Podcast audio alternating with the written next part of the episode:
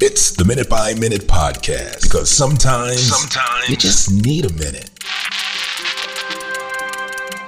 You know, sometimes I think that people get something what I call is social media amnesia. And when I say that, it's because the other day, um, we were commemorating the the heavy, heavy losses for 9/11. And I saw a lot of people post They had a picture of the guy that was formerly in the White House with a bunch of police officers on 9/11.